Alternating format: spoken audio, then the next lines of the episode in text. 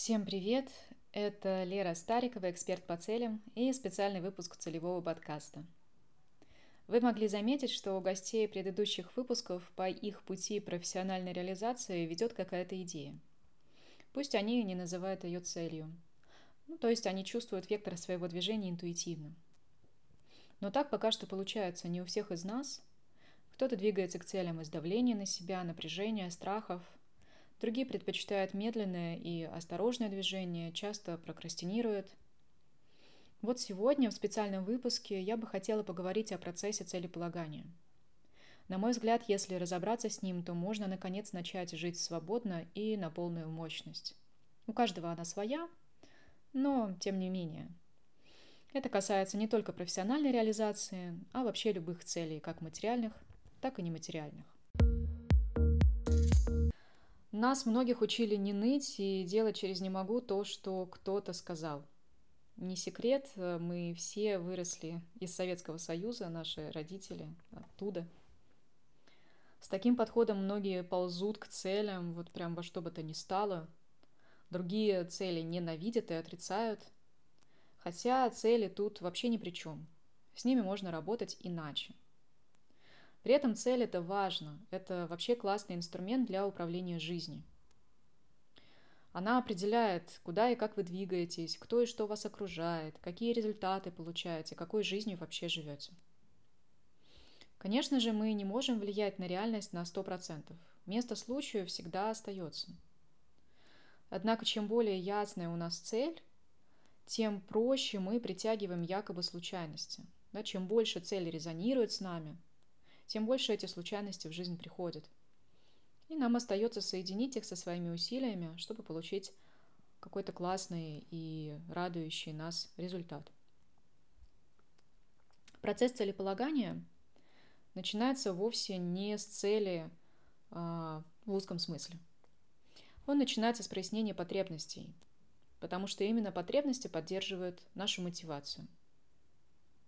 Затем нам нужно разобраться с мотивом, потому что он связывает потребность, ну, как такую внутреннюю часть процесса целеполагания, да, которая внутри нас находится, с внешней реальностью, в которой существует уже более конкретная цель. Следующим этапом мы как раз-таки цель конкретизируем, уточняем, и затем выбираем способ ее достижения. Способ достижения также очень важен. Потребности легко можно классифицировать у себя в голове, получить четкое понимание о них, если посмотреть на пирамиду Маслоу. Наверняка многие с ней знакомы, но сейчас пробежимся быстренько по всем уровням. В основании у нас находятся физиологические потребности, это пища, вода, сон, секс. Выше находятся потребности в безопасности, сюда относят защищенность, уверенность, стабильность и комфорт. Еще выше – социальные потребности, общение, внимание, забота и поддержка. Далее находятся потребности в уважении и признании. Сюда мы относим нужность, значимость, признание, самоуважение. Еще выше стоят творческие потребности. Творчество само по себе, созидание, познание, открытие, развитие как процесс. Еще выше эстетические потребности. Сюда относят любовь, радость, гармонию во всех ее проявлениях, красоту. И самый верхний уровень – это духовные потребности или потребности в самоактуализации. Сюда относят как разрушение отжившего, так и личностный рост, развитие, как переход на новый уровень, самопознание. Есть ошибочное представление о том, что какие-то из этих потребностей более важные. На самом деле это не так. Все потребности из этой пирамиды базовые. Они существуют одновременно, но могут отличаться по силе. То есть, естественно, физиологические потребности, если они не удовлетворены, будут ощущаться сильнее, чем, например, потребности в уважении и признании. Но если нижние уровни у нас удовлетворяются, то сильнее начинает ощущаться потребность в более высоком уровне, да, которая требует своего удовлетворения. Удовлетворение – это не единственный способ перехода к, от уровня к уровню. Есть также способы, связанные с ограничением, с аскезой. Ну, удовлетворение самое такое гуманное. Когда мотивация падает, хорошо бы поисследовать этап потребностей, да, начать с него, потому что на нем может случиться запутка. Ну, частый пример и самый простой для понимания пример – это дорогие покупки. Если так закрывается потребность в красоте и комфорте, и цель при этом реальна, она соответствует уровню жизни, то вряд ли сопротивление к этой цели вообще в принципе возникнет. Если за счет дороговизны пытается человек закрыть потребность в значимости и принятии, например, то сопротивление на пути к цели наверняка будет, то есть он будет двигаться из давления на себя, да, из чувства недостаточности. И вряд ли удовлетворение в точке Б будет длительным или вообще будет, потому что все равно найдутся люди, которые будут готовы обесценить и отвергнуть, да, потому что чувство достаточности, чувство признания – это такое внутреннее состояние, оно не зависит от э, каких-то дорогих покупок. Мотив и мотивация. Мотив, если говорить просто, это что-то, что может удовлетворить потребность. Это образ предмета или события. Тоже образ, который существует внутри нас. Можно сказать, что это желание, да, которое становится базой для четкой цели. Мотив – это такой мостик, который связывает наш внутренний мир и реальную цель, которая существует во внешней реальности. Мотивация. Мотивация – это эмоциональное побуждение двигаться к цели.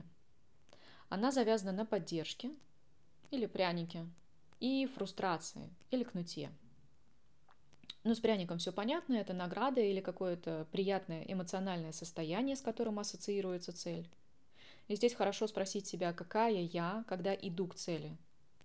Какая я или какой я, когда я достигаю цели? С каким эмоциональным состоянием связано у вас вообще, в принципе, движение к цели? Когда мы говорим о кнуте, то мне бы не хотелось говорить про наказание. Потому что наказание часто ведет нас не к своим целям, а к целям того, кто наказывает. В моем понимании кнут – это напряжение, которое каждый из нас выдерживает на пути к целям. И вообще, в принципе, выдерживает в течение жизни. Да? Чтобы с утра поднять себя к кровати, нужно тоже как-то приложить усилия, какое-то напряжение преодолеть. С мотивацией обычно все в порядке, если между пряником и кнутом есть баланс, если цель ваша, то есть она важна для вас, если цель реальна и способ достижения вам подходит. Есть такая техника, называется «пять почему». Почему здесь может быть заменено на «для чего», «зачем». Ее используют для того, чтобы прояснить цель и мотив, для того, чтобы понять причину сопротивления на пути к цели. Как ее использовать? Задать вопрос к цели, почему я этого хочу. В первом ответе указать причину и что вы чувствуете. Например, ну, давайте продолжим с дорогими покупками, да. Хочу Мерседес, потому что все ездят на Мерседесах, а я нет, и я чувствую себя вообще не очень на их фоне.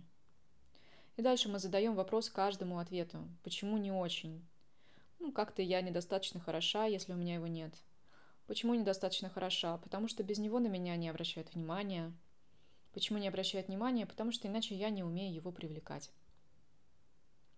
Вот в этом примере открыта потребность в значимости и признании. На самом деле человеку внимание нужно, а не Мерседес. И для нее нужна другая цель, да, для этой потребности. Как вариант, можно поставить себе цель на саморазвитие, да, на развитие харизмы, каких-то своих талантов, сильных качеств. И тогда Мерседес может вполне себе естественно появиться в жизни и стать приятным дополнением к изменениям, которые пройдут по всем фронтам.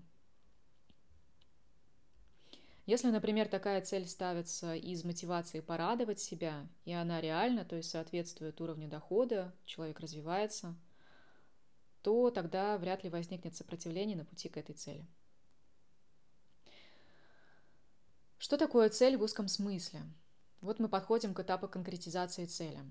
Можно сказать, что цель – это желание с четкими характеристиками, но цель уже существует во внешней реальности.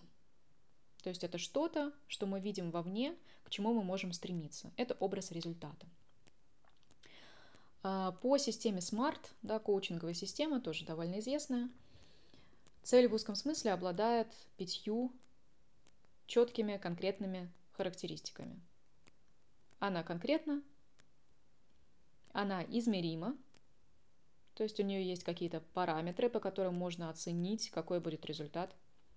Она достижимая, ну, то есть она реальная, вы можете ее достичь. Она может быть чуть больше вас, но все равно вы можете ее достичь, если, допустим, чуть разовьетесь.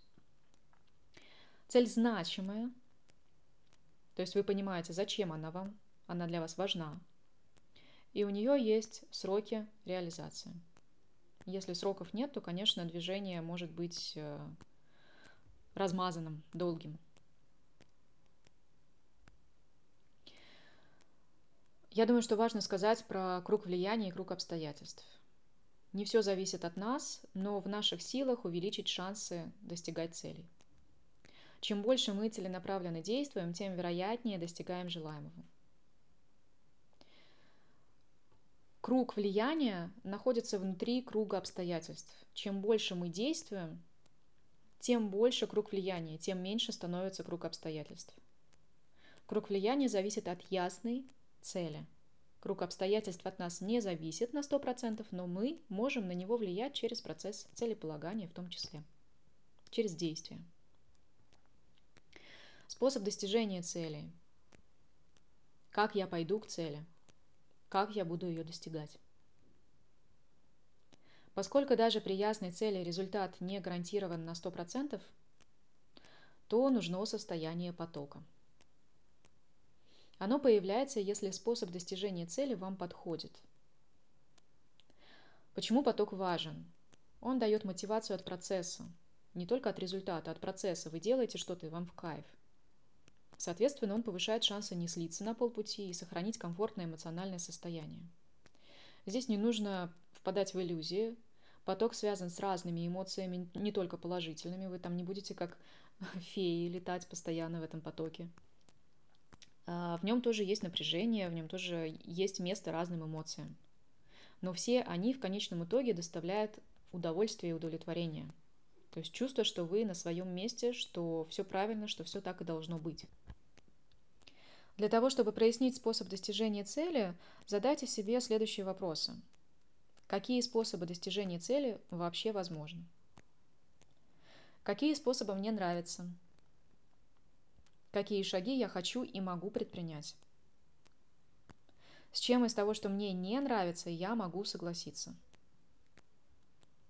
Да, нам не все нравится в жизни, на пути к целям.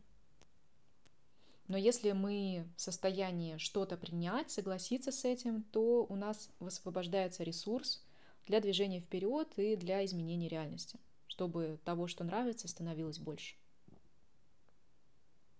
Дальше спросите себя, какие у вас уже на сегодняшний день есть возможности. Какие есть ограничения и препятствия? Как с ними справиться? Если конкретных ответов у вас сейчас нет, или они вам не нравятся, то поиск подходящих сам по себе может стать целью. Знайте, что нет недостижимых целей, есть не ваши цели. Цель – это крутой инструмент для управления жизнью. И не обязательно цель – это что-то такое, что заставит вас зажать себя в четкие, в узкие рамки, либо двигаться туда из состояния «надо», «достигать». Нет, цель не про это. Цель – это про то, чтобы знать, куда вы идете, да? Это про то, чтобы быть осознанными. Для тех, кто действительно хочет управлять своей жизнью, всю ту информацию, о которой я говорила сейчас в специальном выпуске подкаста, я собрала в удобный гайд целеполагания. Вы можете пользоваться им в любое удобное время, по необходимости, ставить себе корректные цели, проверять их, делать их достижимыми. Пишите мне в Инстаграм, и я вышлю вам гайд по запросу. Не прощаюсь, остаемся на связи. Всем желаю хорошего дня.